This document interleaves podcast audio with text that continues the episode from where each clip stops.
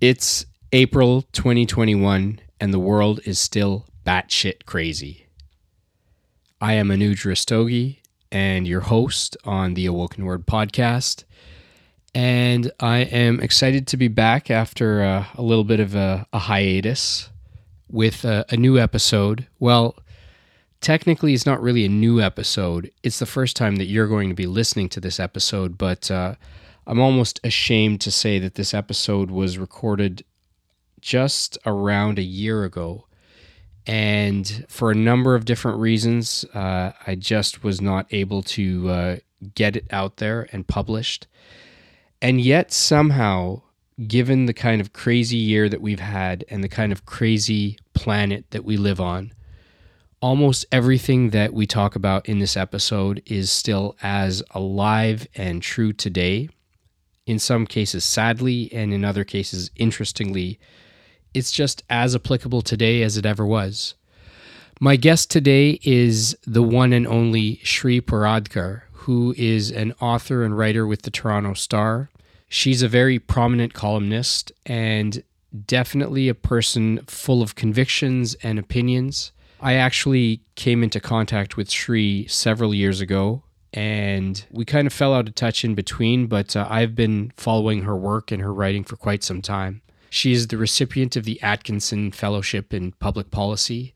She's also the author of Betrayed, which is uh, about her cousin's wrongful conviction in the murder of her daughter. And she's also been a journalist in Bangalore, Mumbai, Singapore, and now, of course, Toronto. Now, I've been wanting to connect with Shri for quite some time, and it's kind of ironic that it's taken me so long since having connected with her to release this. But as I mentioned, the conversation is as relevant today as it ever was.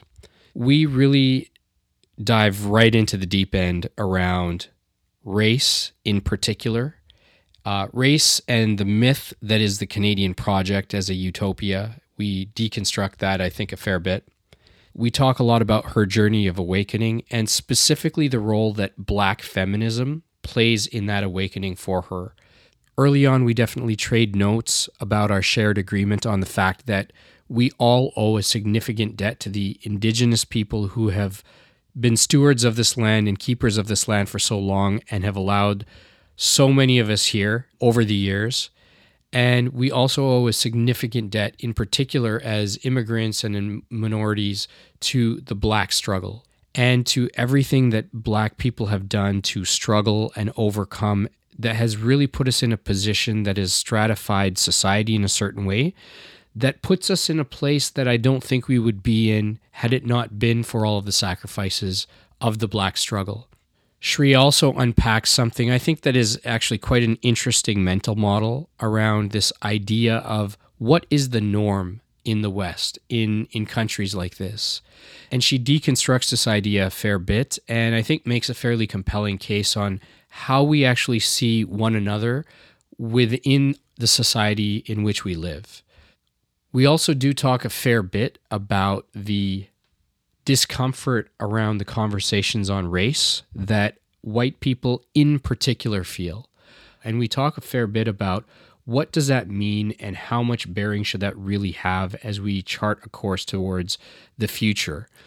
Uh, we also talk a lot about being honest with ourselves and our own biases uh, internalizing a lot of the dominant narratives of a Eurocentric worldview. And we also unpack a lot of these overarching world themes in the effect it has on us as parents and the effect in particular it has on Shri as a mother as she's raising mixed race kids in a city like Toronto. Now, since the conversation with Shri, a lot's happened in the world. This conversation actually predates the George Floyd incident and a number of other incidents that have happened since. It predates the 2020 election and Trump finally walking off into the sunset, leaving the world in all sorts of disarray. So, a lot's happened in the world since, and yet every point I believe that Shri makes here is as relevant today as it ever was, particularly as a person navigating the world in an interestingly conflicted time in the middle of all sorts of challenges that are sociopolitical, that are economic, that are all heightened by COVID. And I think that this particular crisis has only exacerbated and exposed a lot of the inequalities and challenges that we face as a society as a whole. And the points that Shri makes, although they were before a lot of the current events that we find ourselves living amongst right now, they're as relevant as ever. And at the end of the day, I think we come to a place where some of the mental models that she has applied to her writing, to the way that she navigates the world, to the way that she actually navigates motherhood, I think you'll find of extreme interest. And if you haven't read any of Shri's work yet, I highly encourage that you do. Her articles are critical, they don't pull punches. She's not out to make friends, she's out to make a point, she's out to portray what she believes to be a point of view on the truth that needs to be heard, and I applaud and respect her for that. Anyways, I've probably given away the whole conversation. You believe this feels like the trailer that tells you everything that happens in the movie. I guarantee that this conversation is well worth the wait and it's well worth the listen. I believe that almost everyone listening to this is going to walk away with food for thought. So, without further ado, I finally present to you my conversation with the author, the journalist, Shri Paradkar. This podcast is my humble attempt to bring a full grain of sand of goodness to the beach of human experience. Inspiring, this podcast is my love letter to all of you.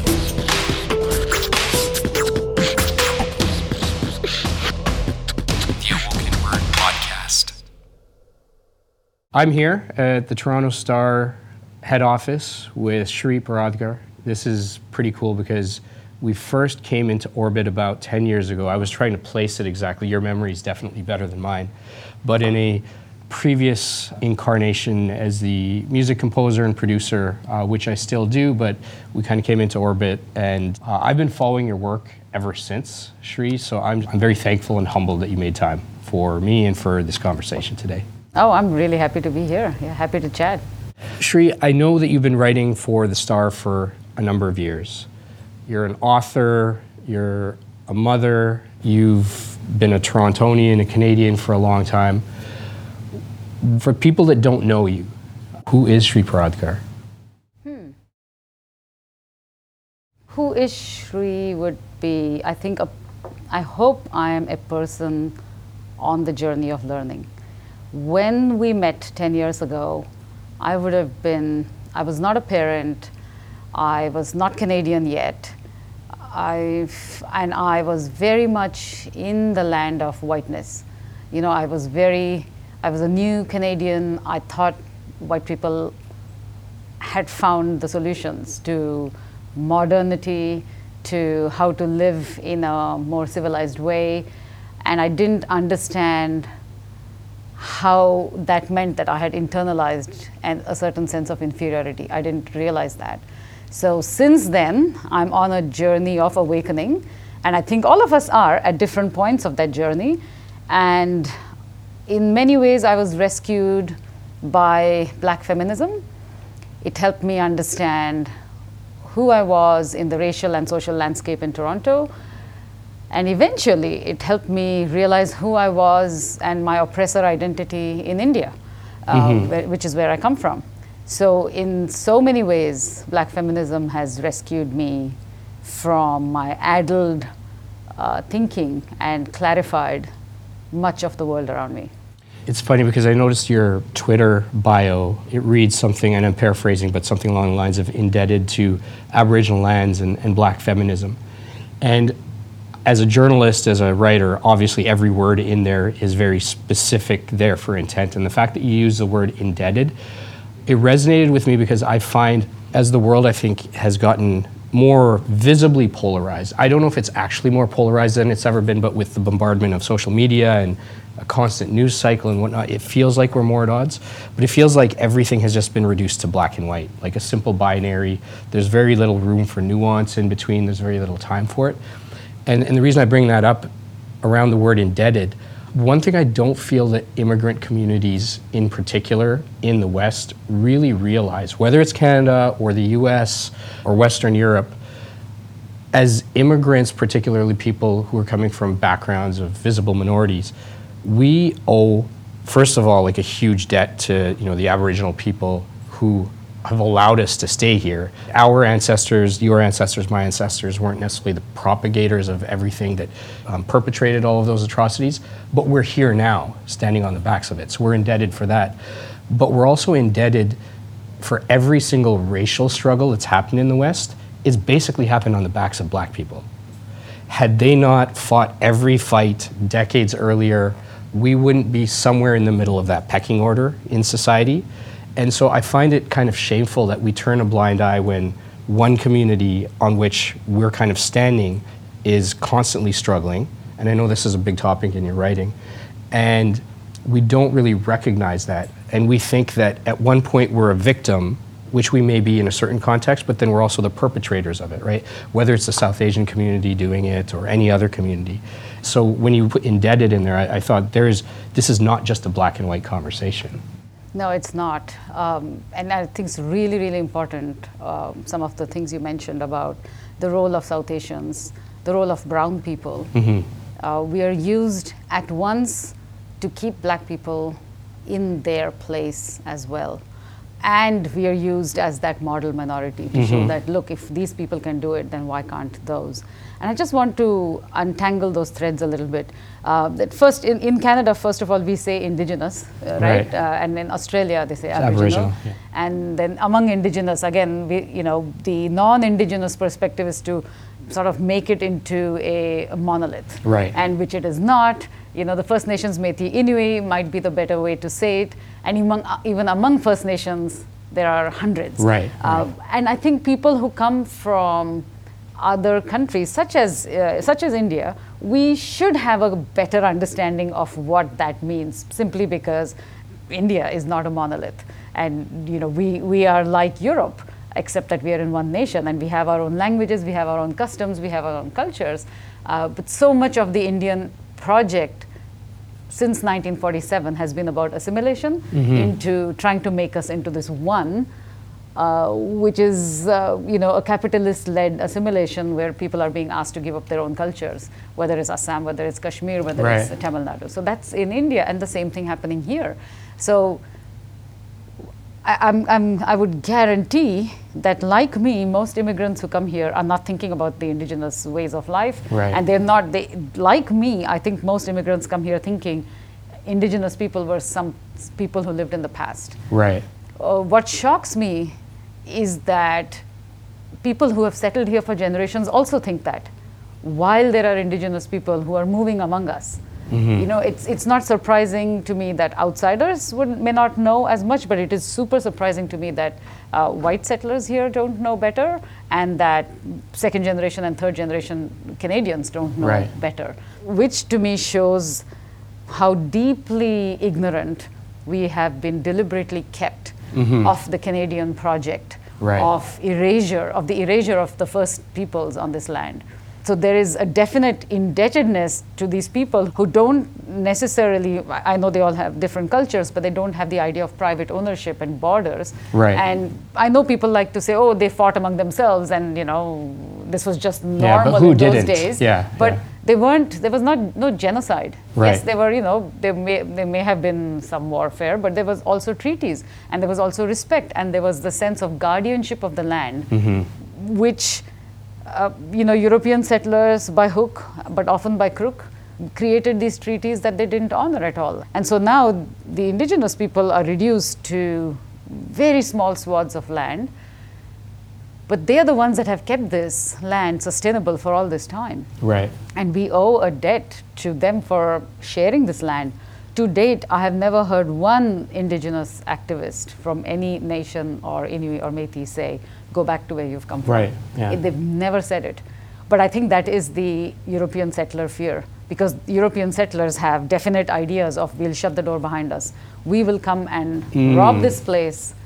We will take what we want, but we'll shut the door behind and decide who else gets to come here.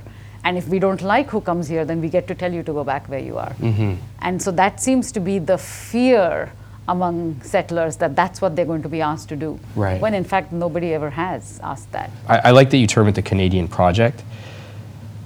I was born and raised, I grew up here, I grew up in Edmonton, then I moved to Toronto. But if I think about even my own perspectives towards just the indigenous nations, I'm, I'm reasonably well read, but even then I'm incredibly ignorant. You know, the more I the more I learn, the more I realize like how much I just don't know and, And, appreciate and about we're all there. We're all like that. Yeah, and, and but I think about when when someone sort of targets a comment towards someone who's South Asian about how maybe everybody eats butter chicken or everybody listens to Bhangra music or whatever it might be. Very quickly we start to explain the nuance, right? Like there's South India, there's North India, there's the West, there's different dialects, there's all of this sort of stuff. So we very quickly start to fight against being lumped as a monolith, as you put it. But at the same time, I find we're also so intellectually lazy that when we look at China, which is also not a monolithic culture, right? It's got so many people spread across a very wide swath of land with so many different cultures, sets of traditions, their own dialects. People just talk about China as China, as this monolithic thing. They talk about Africa in the same way. Africa is this massive continent with all these different cultures, more genetic diversity within Africa than you know beyond it, if I'm not mistaken. And yet we still refer to it as monoliths. And I, I wonder if that's just is just intellectual laziness or if there's actually a specific focus that we've had in writing history in a certain way. We only see nuance when it comes to European history. We don't tend to see a lot of that nuance everywhere else. Like, why do you think that is? Mm-hmm. All great questions. I'd, I'd suggest we should unpack who we are. When you say we don't, who is we? Sure. And in this society, that we refers to white people. You may think you're part of that we. I may think I, and, and by rights and by law, I have, a, I have a right to believe I'm part of that we. But I'm part of that we only if I buy into the concept of whiteness. And by whiteness, I don't mean white people are bad. I'm not saying white individuals are racist, uh, Ku Klux Klanners. Not at all what I'm saying. White people themselves may not be aware of this hierarchy, but whiteness is the hierarchy. By that, I mean who's the center of society that we decide, we, as in whiteness, has decided mm-hmm. is the norm. Who is the norm? And the norm is a healthy, able bodied, heterosexual, white male who is cisgen- cisgender. Mm-hmm. And that's the norm. And how close are you to that norm? The closest to that norm is healthy, uh, cisgender, heterosexual white woman. And then after that comes, you know, brown people, you know, and then at the very periphery of all of that is black. And none of this is linear. You know, your Sure, class, yeah. your culture, your education, your, you know, language abilities, how you speak English, what accent you use, all of those things start to intersect. But so it's all based on how far you are from that center of that white cisgender male, able bodied male. And so that is the we that decides what the culture is. That is the we that decides whether something is right or wrong or deviant, right? If, if you are queer, then if you're white queer, you, chances are you'll have higher, higher access or less, less discrimination than if you're a black trans person Mm-hmm. right? And so even Sure. within those limits so that we is really important and it's if we understand that whiteness is that center then we understand that this whole due to colonization and globalization the world seems to be viewed through a eurocentric lens. Mm-hmm. And all our education is through that eurocentric lens. And so i like I said earlier, I thought I, I was the one catching up with knowledge about indigeneity, only to realize that no, I'm actually, I might know a little bit more because I'm interested and it's part of my job than settlers here because nobody ever studied that in schools here. Right. Right, and so all greatness, if you go by curriculum, all greatness, human rights, enlightenment itself came from Europe. And in the Enlightenment era Yeah. is a European term. It's not global enlightenment. Different civilizations have had different eras of enlightenment. But when we say the Enlightenment era, we simply mean European. And that's considered the norm. And Right. so, uh, so do we view, you know, is nuance allowed to us? Among us, yes. But in this society, no, that nuance is allowed to who is considered the norm, which is white person. If you have crime, then it's that white individual. Look at this bad thing that Sure, happened yeah, to that yeah. white individual that made him commit that crime. Race is not a factor in the in evaluation at of that situation. Whereas, you know, you're an ISIS terrorist, that's it. It's your Islamicness that made you a terrorist. If you're covering a case, as I have, um, of a woman who is abused in a, an arranged marriage, the arranged marriage is seen as the reason Mm-hmm. for that domestic violence, whereas the arranged marriage has nothing to do with it. But it is seen as forced marriage. And, and so the culture is the culprit. Whereas Hmm. in white people, the individual circumstances, the culprit. See, everything that you said, I am conflicted by, and I'm conflicted for this reason. I think what you've described at a macroscopic level in terms of looking at white, heterosexual, cisgendered, all the qualifiers you can throw there as being the center of shaping the narrative or the lens at which we look at things. Of, of establishing the norm. I- and establishing the norms. Yeah. I, uh, I agree with fully. The conflict becomes this conversation is very uncomfortable for someone white. And I can say that with absolute certainty only because I've been in this conversation so many times. Even very recently, at, uh, at the school that my kids go to, there was um, an anti bullying, anti racism full day of programming for the students, and then they had a thing for the, the parents in the evening. You know, and without going into gory detail, at the end of it, it really was mostly just an anti-bullying thing, which in and of itself is an important concern that we need to address. There really should be no place for bullying. My personal view of racism is it's related. They, they overlap in a Venn diagram, but it is very much a separate beast, and especially when it's directed towards black people. And so there's a, a student that's been going through things that still, quite frankly, shock me that 2020 in a city like Toronto, that this stuff is still happening. And I don't think the administration really has, A, the tools on how to deal with it, they don't, actually don't understand the problem clearly. And I think part of that is because it would come to recognizing some flaws within themselves, right? The, the conversation for a white person around race is always uncomfortable. The conversation around race for a black person is probably the most comfortable it's going to be in a group of people. And then everyone else would kind of fall somewhere in the middle because we're some, at some point perpetrators and some point victims. So when we talk about like framing things as like, you know, this European civilization in this lens, I feel it alienates the people that we need to actually have this conversation with. How do we frame this in a way that is amenable, or do we just not worry about feelings and just be adults about this? How do we get through? That's something that I used to grapple with a lot because I work in a white majority newsroom for uh, basically white media. I used to grapple with that a lot um, until, you know, let's talk about discomfort a little bit. And discomfort is such a privilege Sure. that yeah. in that entire discussion on racism, the fact that it can only be in the realm of conversation for a white person. That's all it is abstract ideas, Yeah. anthropological maybe, right? And of social interest, but no real meaning to their daily lived reality. So it's discomfort because it suggests that somebody is saying, hey, you're a bad person. And so they want to be told, look, you're one of the nice ones, and I think you can understand what I say. And so I really need to convince you to come over to this side because your voice is really powerful. Well, saying that is not going to change anything because I, I can get into that in a bit, but just, just to make my point about discomfort for white people and whereas for indigenous people, black people, and the darker skin among us, um, you know, among brown people, and, and the poorer among Asians and yeah. all of us, it's about their right to exist as they are.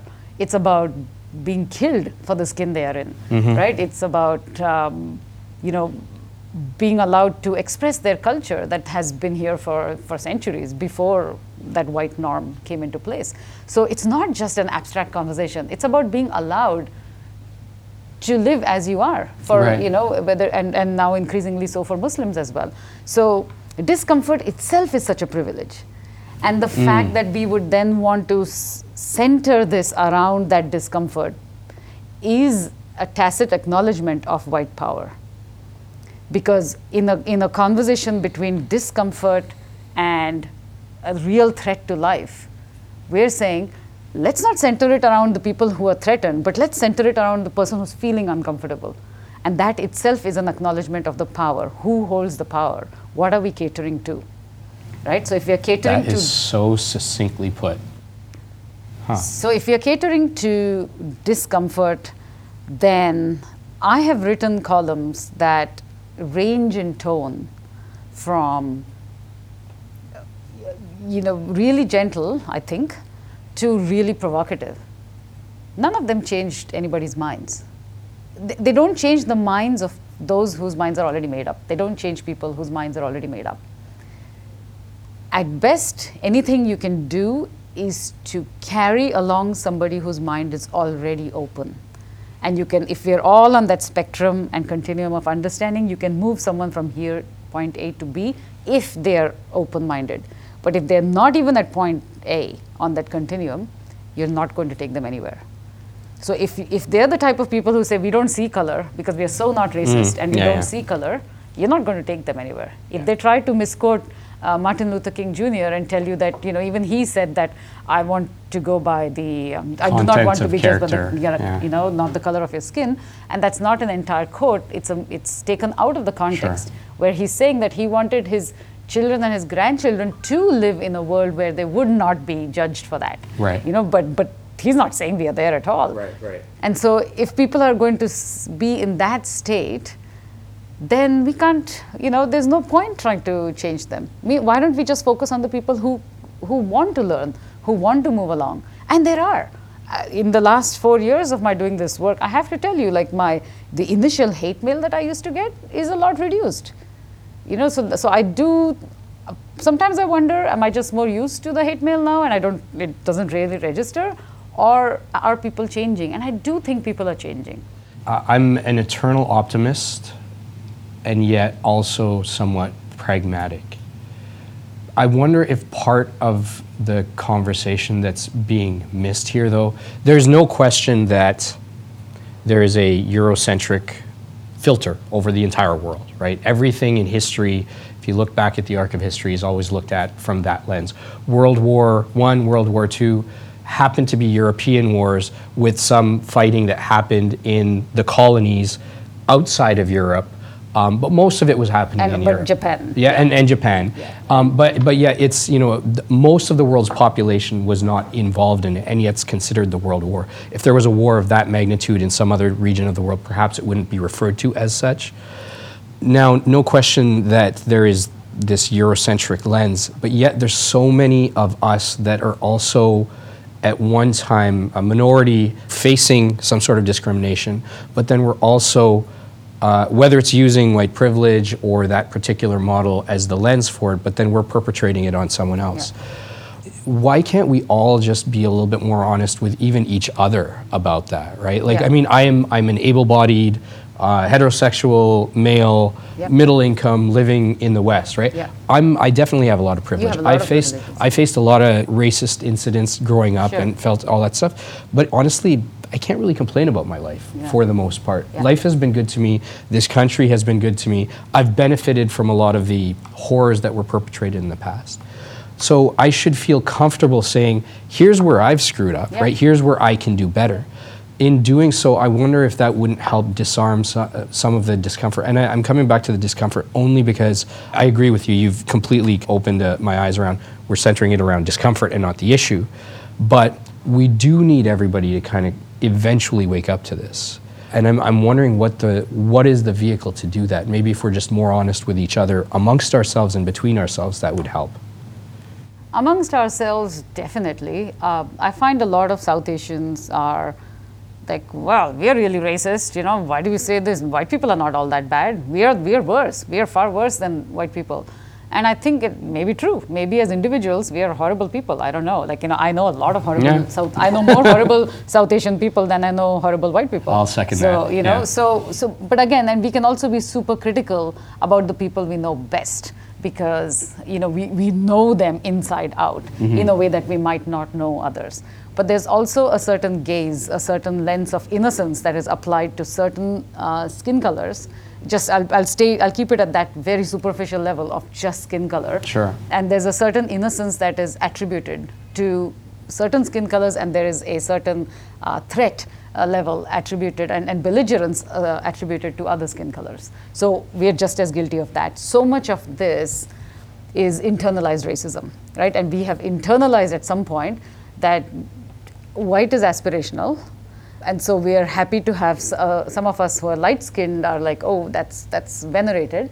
And black is not where we want to be. And so we assure yourself that at least i'm not black. So you know that as long as you are not black well there's somebody worse off than you are. And that's the most corrosive place to be. Because i believe that when we are anti-black as we truly are being anti-black for south asians is an act of self-hate Yes. Yeah. because we are saying in finding black skin, and again, I'm keeping it at the most superficial level of skin color.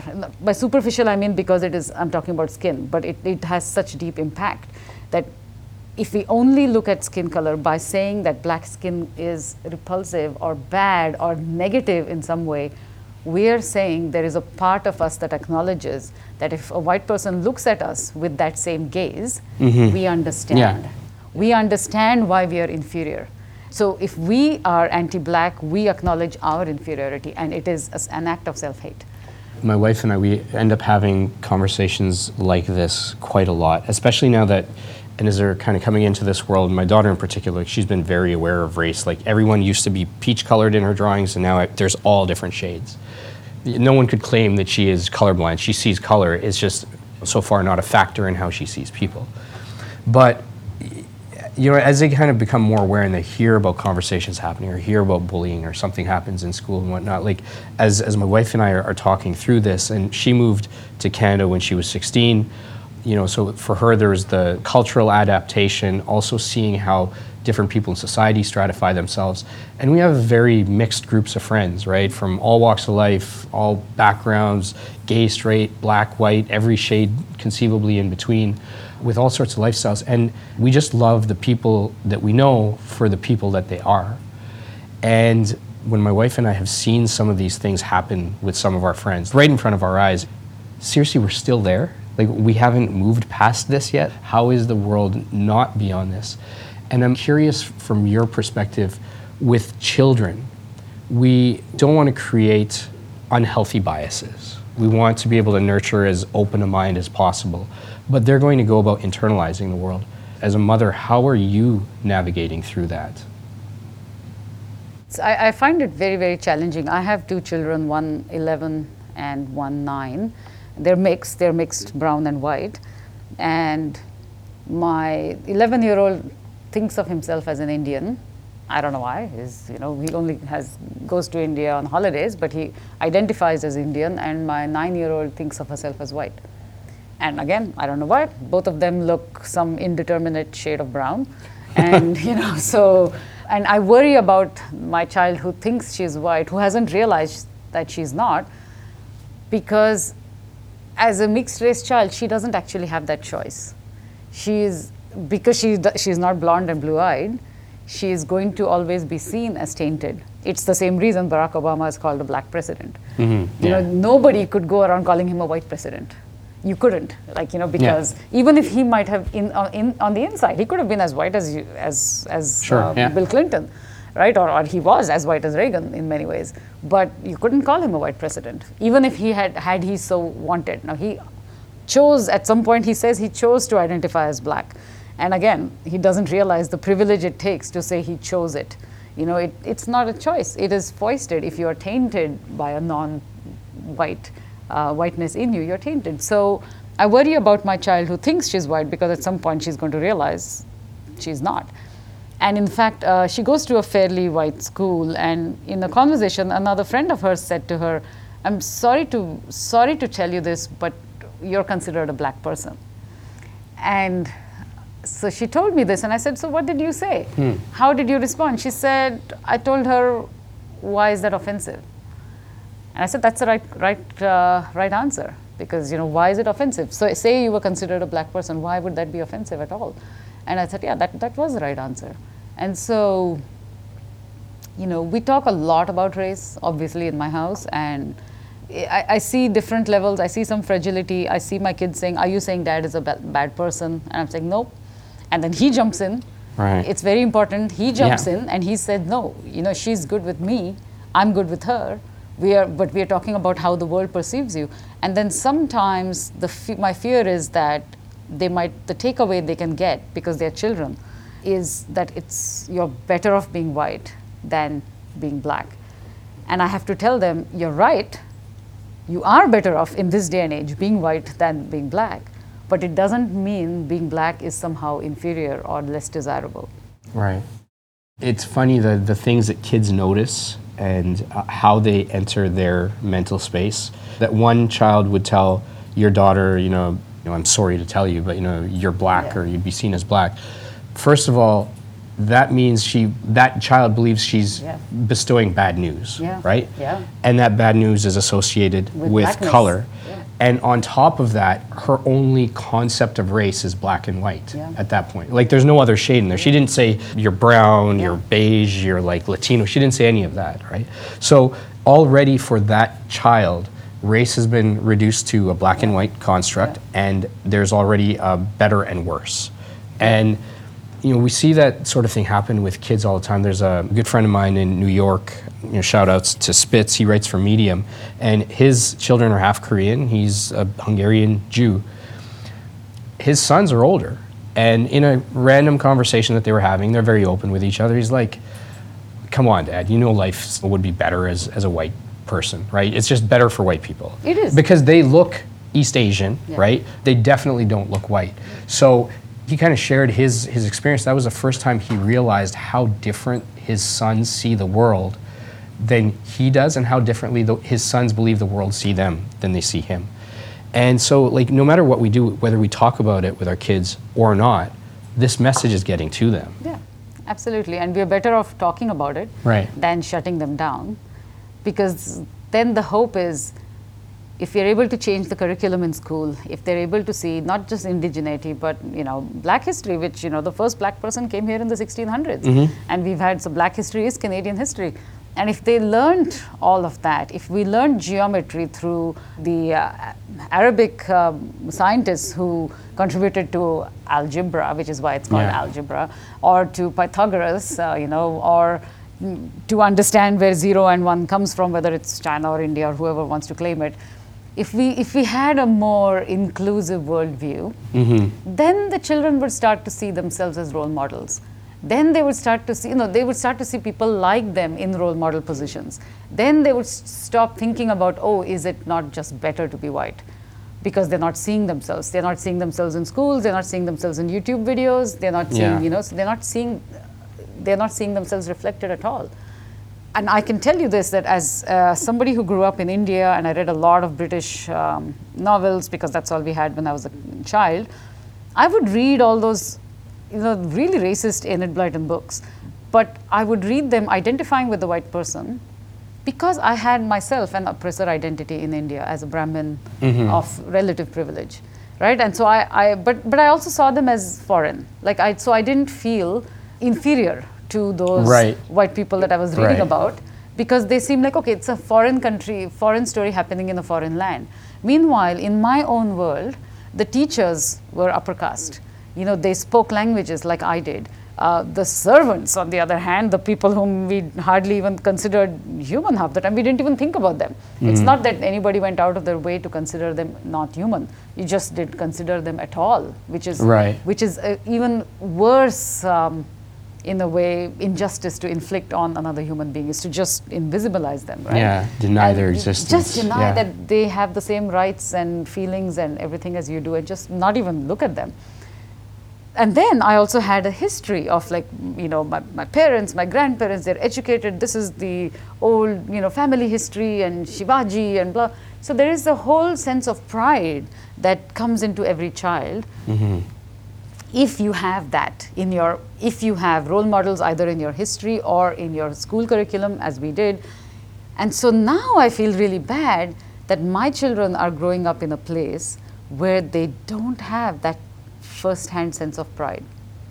you know, my, my son's fine. He seems to be okay. But with my daughter, I'm, I'm and I, I apologize to her when I hear some of the racial comments. Then I said, I'm sorry that you're, I'm raising you in a place where you're, you feel you are inadequate as you are. Mm-hmm. Because I know, unfortunately, being an, oppre- you know, an oppressor identity in another country, but I know the kind of confidence that that instills in you, which I think children of immigrants born here simply don't know. Right. And I don't know how second and third generation immigrants here, where will they find the strength to push back if you've never known what it is like to be perfectly valued for who you are? I find with families I've met, folks who've come in from Africa or the West Indies, you know, black families, or what you would have seen with the Windrush generation in the UK, because essentially everyone who was in a former colony was essentially a British citizen, so they flocked to the UK expecting to be you know, kind of treated with open arms. Where people have been in a place where they haven't had to spend so much time thinking about race and oppression and all this, and then you come here and then you're facing it for the first time, or you're facing it in your adult life, you don't know what that experience is like as a child. As a so you don't really know what to bestow on them. You know, when my parents came here, my, my dad used to get called the N word on a regular basis when he was working in, in northern Alberta. You know, so he faced a fair bit of racism by the time my brother and I are born and the time that we grew up through. He couldn't relate with those experiences firsthand, but I think they did their level best to give us a strong a foundation of pride and culture and everything, and I'm, I'm very thankful for that today at the same time, you kind of mentioned it about seeing, you know, representation in books, and this is something that's come up a lot. My wife and I talk a lot about this. Is kind of near and dear for for her as well. Less so with adults, but I think with kids, it's important to be able to open a book and see a kid who's got a black face, or a kid who is in a wheelchair, or a kid that's got like two dads, or whatever it might be. And that's not just to instill pride in the black kid that there is a story about this, you know, young girl who becomes an astronaut and flies to Mars, but also for all the other white kids who have to be able to see other people as just other people. I don't know if anyone's ever done this experiment. I would love to see a sociology experiment happen where you had a shelf or a wall full of books, and all of those books were just black characters on the covers, and just have you know a control group of a whole bunch of white families perusing through those, see what their reaction would be to that, versus a whole bunch of black families rolling through the status quo, which is just white characters in the books it would be an uncomfortable place to be, I imagine. But that's a place that they need to happen, especially early on with kids, because kids just need to be able to see each other as human beings, right? We can start there at least. Yeah, kids need to see each other as human beings, and they do, but very, very quickly, Mm-hmm. very, very early, they learn biases Yeah. Mm-hmm. because we inherit those biases. Right? We know this from the Hindu-Muslim relationships. We Yeah. all inherit those biases. We know this through racial relationships. We know this in the caste system. And you know, as early as kindergarten, somebody told my, uh, and again, it was my daughter, bizarrely, that you know, oh, I don't know, um, I don't like to hug brown people because brown people are dirty.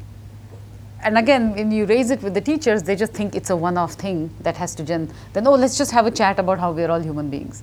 But no, it has to be Yeah. a much bigger. You know, you need to look at what are you representing in your class. How are all the cultures of your students represented in the class? How are you making sure that their languages that they speak at home are valued in your classroom? Yeah. right? Rather than making them feel that that's something separate and that maybe they shouldn't even be speaking that backward language that they come from. This, um, as an example, and I want to pivot away from race because I don't think we're going to solve it today. There's no solving, yeah, it's but, just a uh, journey, right? But just as an example, I find I've heard a lot of people. I'm, I'm surprised, quite frankly, that kids are so freely still using the N word between themselves and with other black kids and stuff. Often, the very first response I usually hear, not just from white people, but from everyone who's not black, basically. The first response I'll hear is, well, it's all over their music. They're constantly saying it. It's constantly in hip hop, it's in rap. Why do they keep saying it if, and selling us this music if they don't want to hear it? okay, how much time do you actually have? Because if you actually think about in just that one very narrow topic of why does the N word still get used in popular culture, if you actually look at the history of that word, you'll realize it's probably the most violent word in contemporary English language, for starters. And B, if you look at the music industry, you look at where rock, hip hop, jazz, blues, country, every popular American form of music basically emerged from black America and black artists. And so they've been creating music all this while. Hip hop emerges in Brooklyn in the 70s, you know, under state defunding of schools and all of this. So people start making music. Some of it's just fun and some of it's political, some of it's got a message. But the moment that the corporatocracy realizes there's money to be made here, it begins to co opt and say, now this is an industry. But now, if you're an artist, um, granted, a lot of a lot of black people will be using that word with each other, and I have my misgivings, but I don't know that I have that much of a business having that conversation. But if you want to make it in the music scene in hip hop as a black artist, likely that's going to be around selling sex, drugs, sneakers, cars, liquor, glamorizing a violent lifestyle or money or whatnot, and it will be using that word over and over. And so if you're the record label exec, you're likely not a black man with a few exceptions. You are looking at what sells. That's the narrative that sells because that's the narrative that white suburban America wants to buy. And so only the artists that are willing to make that sacrifice and use that word or the ones that don't care because they don't have a greater social cause. They're just actually trying to get out of poverty or move on with their careers. They're the ones using it. So you have to go into that entire diatribe to explain this is why it's in the music. It's not by accident, yeah. right? There is a broader lens that's, you know, corporate white America selling to suburban white America this story. Right. And if you don't play by those rules, with some exceptions, you're not going to make it. Absolutely. So, but people need to take the time to even hear that. I'm going to tie this to what you said earlier about, you know, how do we have these conversations and around discomfort. And so now imagine you've told me this and I'm like, oh, I think I get it. Maybe I don't. Maybe, you know, depending on where I am in my journey of understanding. But then, so maybe I'll get it and then I'll I'll move on to the next thing in my life. You might need to tell me this five times. Now you're going to have to tell this to somebody else five times and then somebody else. And I'm not engaging at all. And at some point, you're going to turn around. And when people are telling you, you know, Anuj, why are you getting so angry when you're talking about this music and this N word? Why is your tone so, you know? Yeah, and yeah. you're like, but I've said it 300 times and I've said the same basic thing 300 times. Yeah. And they're like, but you know, that person's really uncomfortable every time you speak about this, um, Anuj, so you need to be able to explain to that person. At some point, you're going to turn around to people like me and say, hey, but why aren't you talking to more people among yourselves? Mm-hmm. So that you can then take that conversation. If you're ahead in this uh, understanding, then you can start exploring and expanding even further to see right. where knowledge can take you. Or should you always just be stuck at level one, where mm. you're explaining to people that this is what you know this is the thing problem with the n word this is how capitalism works. The people behind the scene are not the people who are necessarily making the music. The people behind the scenes have completely different imperatives. How often you can say this 100 times 300 times mm-hmm. 400 years you know maybe not right? And so yeah. at some point then that patience is not a virtue anymore. At some point you have to acknowledge that people don't really want to know. They don't really care. Right. they just want to use that as an excuse. And so when when we talk about intellectual laziness i think to a certain extent, laziness, you can blame it on that, but to a certain extent, there is then just bias and, and uh, unwillingness to do that hard work of reflection. Mm-hmm. Because you can tell me 10 times, give me all the facts 10 times about who's behind the scenes and who's in the front. But if I'm not willing to go there and I want to, I want to tell you how black people are wrong, no factual data is going to change my mind on that. Yeah, yeah. And you can't, and so you just have to let me go and work with whoever is willing to work with you and then see where you can push that envelope. Right. So that's, that's, because I, I don't have anything really to add to what you said about the N word in music. That, that was perfect. But, but I would want to tie yeah, no, I a larger conversation. I agree. And, and so speaking of facts, it feels like the world is polarized right now by many measures, I think this is the best time ever in human history. If you look at life expectancy, infant mortality, peace, prosperity, you know, overall income levels, food security, all those things. This is, on many measures, this is the best time for the most number of people ever. But it still sucks a lot for a lot of people.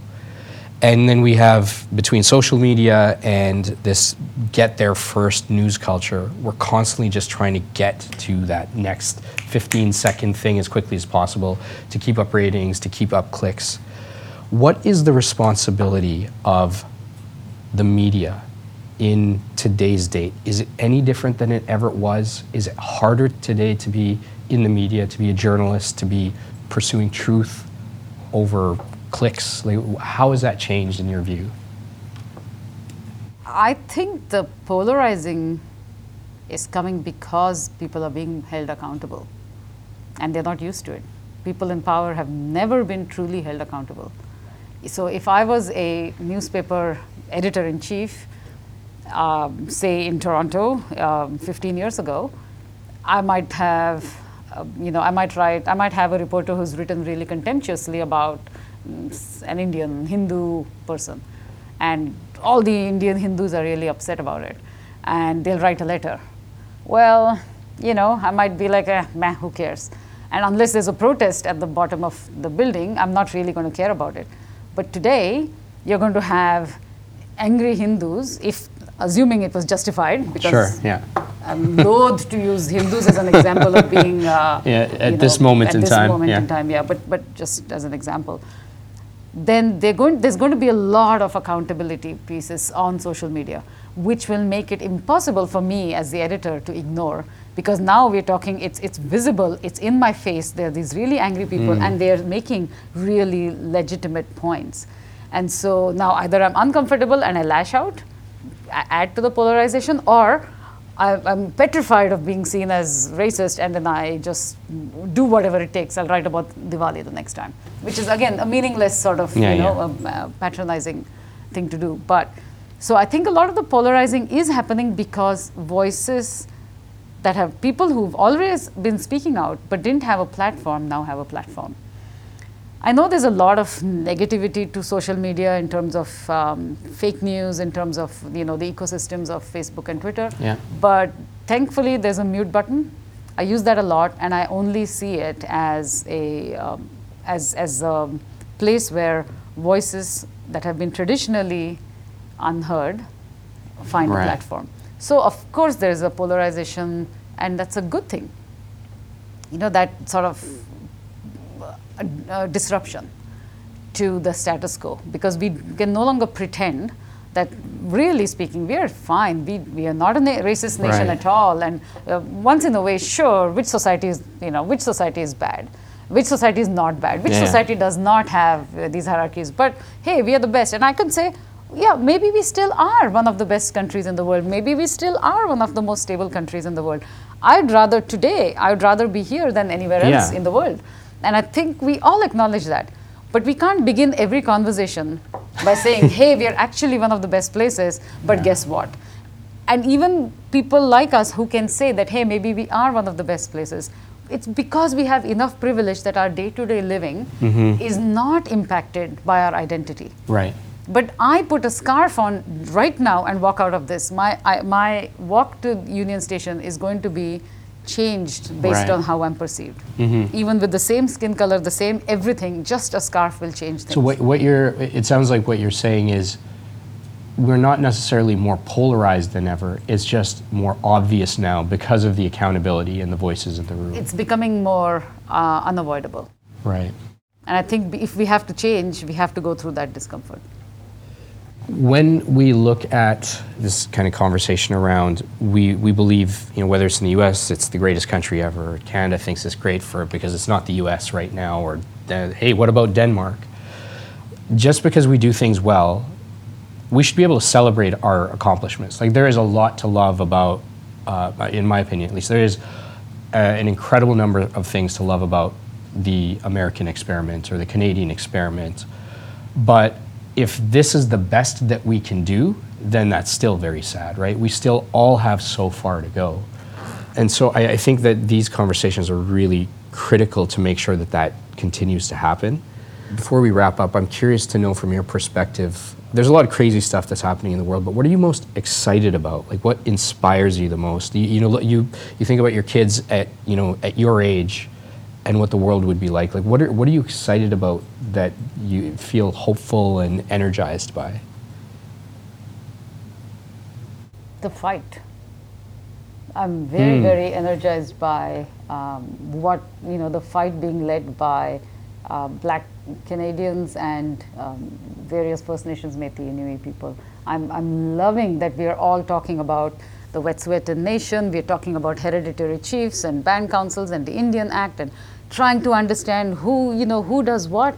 I am so happy. This is something that without that fight, none of this would have even come into our consciousness. So the resistance is what hmm. inspires me.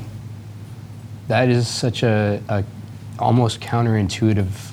The utopia, whatever theoretical utopia exists at some thousands of years in the future, like, but you're actually just excited about the hustle, the, the struggle, the you know the rebellion, The as it were. I think that that stands for that resilience. It stands for spirit, Mm-hmm. and we're seeing droves of it in the most uh, oppressed of people who are saying we're not going to, you know, we're not going to let this continue to happen.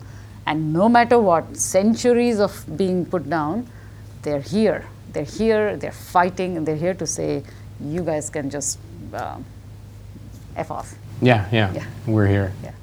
Shree, thank you so much. This has been amazing. There's so many more things I'd, I'd love to talk to you about. Maybe at some point in the future we can we can do this again. Thank you for just inspiring, just showing up in Canada and rolling up your sleeves and you know getting into the fight because we need this. Like we need, especially women with strong convictions coming out and saying this because it's not. It doesn't just benefit women and young girls and black girls and Indian girls. It benefits everybody when someone like you with your convictions, but also your calculated view of the world, when you just voice it. So I mean, it's it's a public service, and I, I appreciate it, and I, I always look forward to kind of hearing what you have to say about whatever's happening in the world. Oh, that's too kind, too kind. I just hope, you know, I just hope that generations of journalists who come after me, who are coming after me, don't feel that they need to, they shouldn't have to fight. Hmm. But if they're fighting, I'm here for it. And before we wrap up, uh, where can people find out more about you? Uh, Twitter at Shree Paradkar. Okay. And that's probably the All right, I'll put the I'll Yeah. put the links on the site. But uh, Shree, this has been a, a pleasure. Hopefully, we do this again soon. Thank you so much. No, I appreciate it and thank you for having me. All right, that's a Okay. wrap.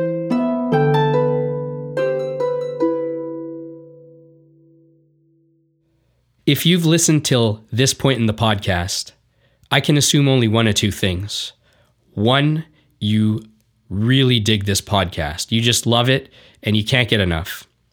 Or two, you started the podcast, you got busy with something else or bored, you forgot about it, and it just kept playing on your phone or is playing over your speakers in your room, you left the room, and right now I'm just talking to nobody. But if you're one of the former and you're really loving this podcast, please help spread the word. There's a lot of ways that you can help support the podcast and what we're doing here with these conversations. Of course, you can subscribe to us on any podcast app or platform of choice.